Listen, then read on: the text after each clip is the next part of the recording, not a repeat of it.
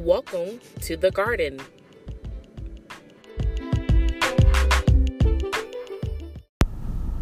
Hello, and welcome to this week's episode of The Garden, a place where things can grow. If you are a new listener, shout out to you. Thanks for tuning in, giving us a chance. If you're a returning listener, thank you so much for your continued support. Like, we really could not do any of this without you. So, I'm super excited to know that there are people who are dedicated to not only supporting us, but to also sharing the podcast. So, if you ever want to check out The Garden, we're available on Apple, Spotify, Google Play, Stitcher, and many other platforms where you can stream your podcast. So, today's topic let's talk about money. Oh, Father. So, I'm talking about this today because I feel like for me, one thing that is constantly on my prayer list or that I'm constantly waiting to see favor in is my finances. And it's not that I don't already have favor or that I haven't already seen increase.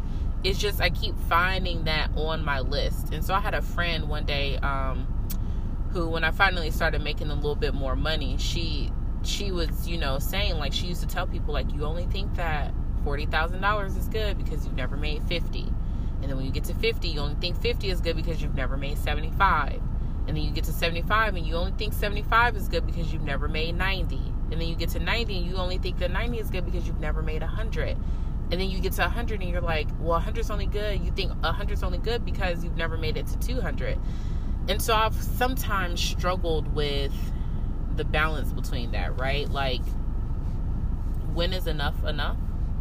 And when am I, when I finally do make more, am I using it the right way, right? Like, did I just go add more bills or did I in, create investments or, you know, did I give more generously or did I just spend more? And so that's why I want to talk a little bit about um, financial maybe not really wellness because I don't want to actually jump into that, but more so like the money management side, like maintenance, like maintaining what you have and what you do with it. So, something that I learned um, some years ago that I feel like I'm just now in my career where I'm able to do that is to pay yourself first. And one way that I see paying myself is getting my my hands and my toes done. That is an investment that I make into myself every month um, and I usually tell people like if my hands or my toes look a mess, you can tell that my life is a mess, right? So I like to pay myself and, and do that for myself. But ways that I save money outside of that are like I do my own hair. So where some people have a beautician bill every month, I don't have that. Um, when it comes to like my phone bill, I don't have the newest phone. I have a phone that is able to send texts, do FaceTime, send emails. So my girlfriends call it a little fidget spinner. I'm like, that's okay, because that that is not a bill that has me indebted to it, right? That's another area area where I save um, money as far as you know a car. So I make pretty good money. I drive a hoopty not saying that this is what you have to do, but these are just some strategies that I have found that work for me so that I'm able to travel more, so that I'm able to do things like help a student in college, so that I'm able to give more to special causes or to support people along the way. And to be honest, I wasn't always able to do this because my money was wrapped up in so many other things that I was indebted to, whether it was a car note, an expensive phone bill, the the cost of maintaining appearances, right? There was a shift though. One time I was talking to somebody and they were like, How good would it be to be able to do more than just the bare minimum? How good would it be to be able to wake up one day and be like, you know what? Instead of giving 10% tithes, I'm going to give 20 and it's not going to hurt. Like, I'm not going to miss it.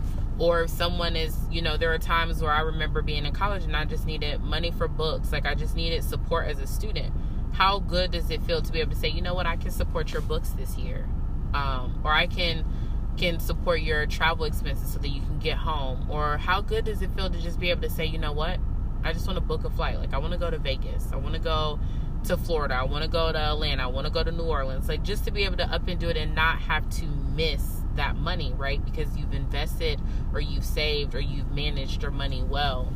Um, the other thing that I feel like for me personally is that it can really become overwhelming in a way and I can really start to see myself worship money when I start comparing my financial situation to other people. So I know there are some like I work for a public institution. Everyone's salary is available at the click of a button. I choose not to get hung up on those things. I choose not to go and check people's salary every year. I don't I don't, I don't care about any of that stuff because what I have realized is that when I did focus on stuff like that, then I was not content in my job. I was not content in where I was living. I was not content with my living situation. And I still struggle with that. Like right now I have a beautiful home. I still struggle with is it big enough? Do I need an additional level? Do I need an additional room? Do I need like it's just like always something as it relates to money. And so I feel like I'm in a season where God is saying like if you manage your money differently, then you will also manage your expectations differently. And so that's really what I want to encourage you with is to make sure that your expectations and, and how you are managing your money are in an alignment. So if you have this expectation to live debt free, then are you or, or, or to get to being debt free, how are you managing your money to get there? If you are if you have the expectation that you want to be able to give above and beyond your 10%, well what are other areas of your life that you can cut back on or that you can reduce so that that temp, that additional 10% can just come naturally? If your expectation is that you want to be a blessing to people financially like with your resources what are you doing in order to help you be able to do that? I'll never forget maybe two or three years ago i was in a really challenging time and i actually didn't have a job and I remember saying, like, okay, Lord, like I'm coming into this new year. I was starting January with essentially no job. And I was like, I'm coming into this new year and I just want to glorify you. So I'm just going to commit myself fully to my ministry um, until things change, until I get that job that I feel like is a good fit that I can glorify God in. And I remember going through that, committing to that. I hadn't really told many people that that's what I was doing. And then I got a call from a friend who was like, hey, like, I just want to meet up. Like, just want to talk to you. And I was like, okay. So we meet up, we go get coffee.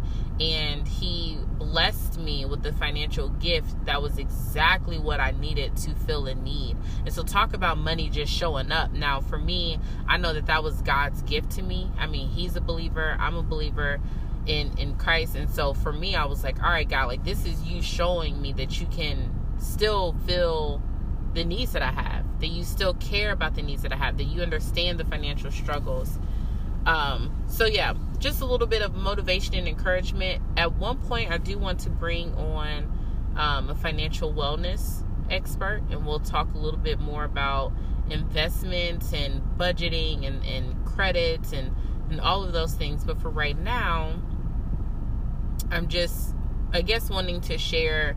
I think the biggest thing for me is sharing that you want to align your expectations with the management of your money. And you want to make sure that money is not something that you worship, it's not something that you're greedy after, it's not something that you um, put on like this high pedestal, but you can use money to do the things that make you happy, that um, support other people, that advance the kingdom, that um, strengthen relationships, that encourage people, right? Money is a good thing. Money is not bad, but when we position our hearts as to worship it, that's when it becomes a challenge. So, I'm in this with y'all. I'm growing through this with y'all. That's my message today in the garden is manage your money in alignment with your expectations and then watch what can happen with it. That's all I got for you. I hope you enjoy this quick little rendezvous. We'll catch y'all later.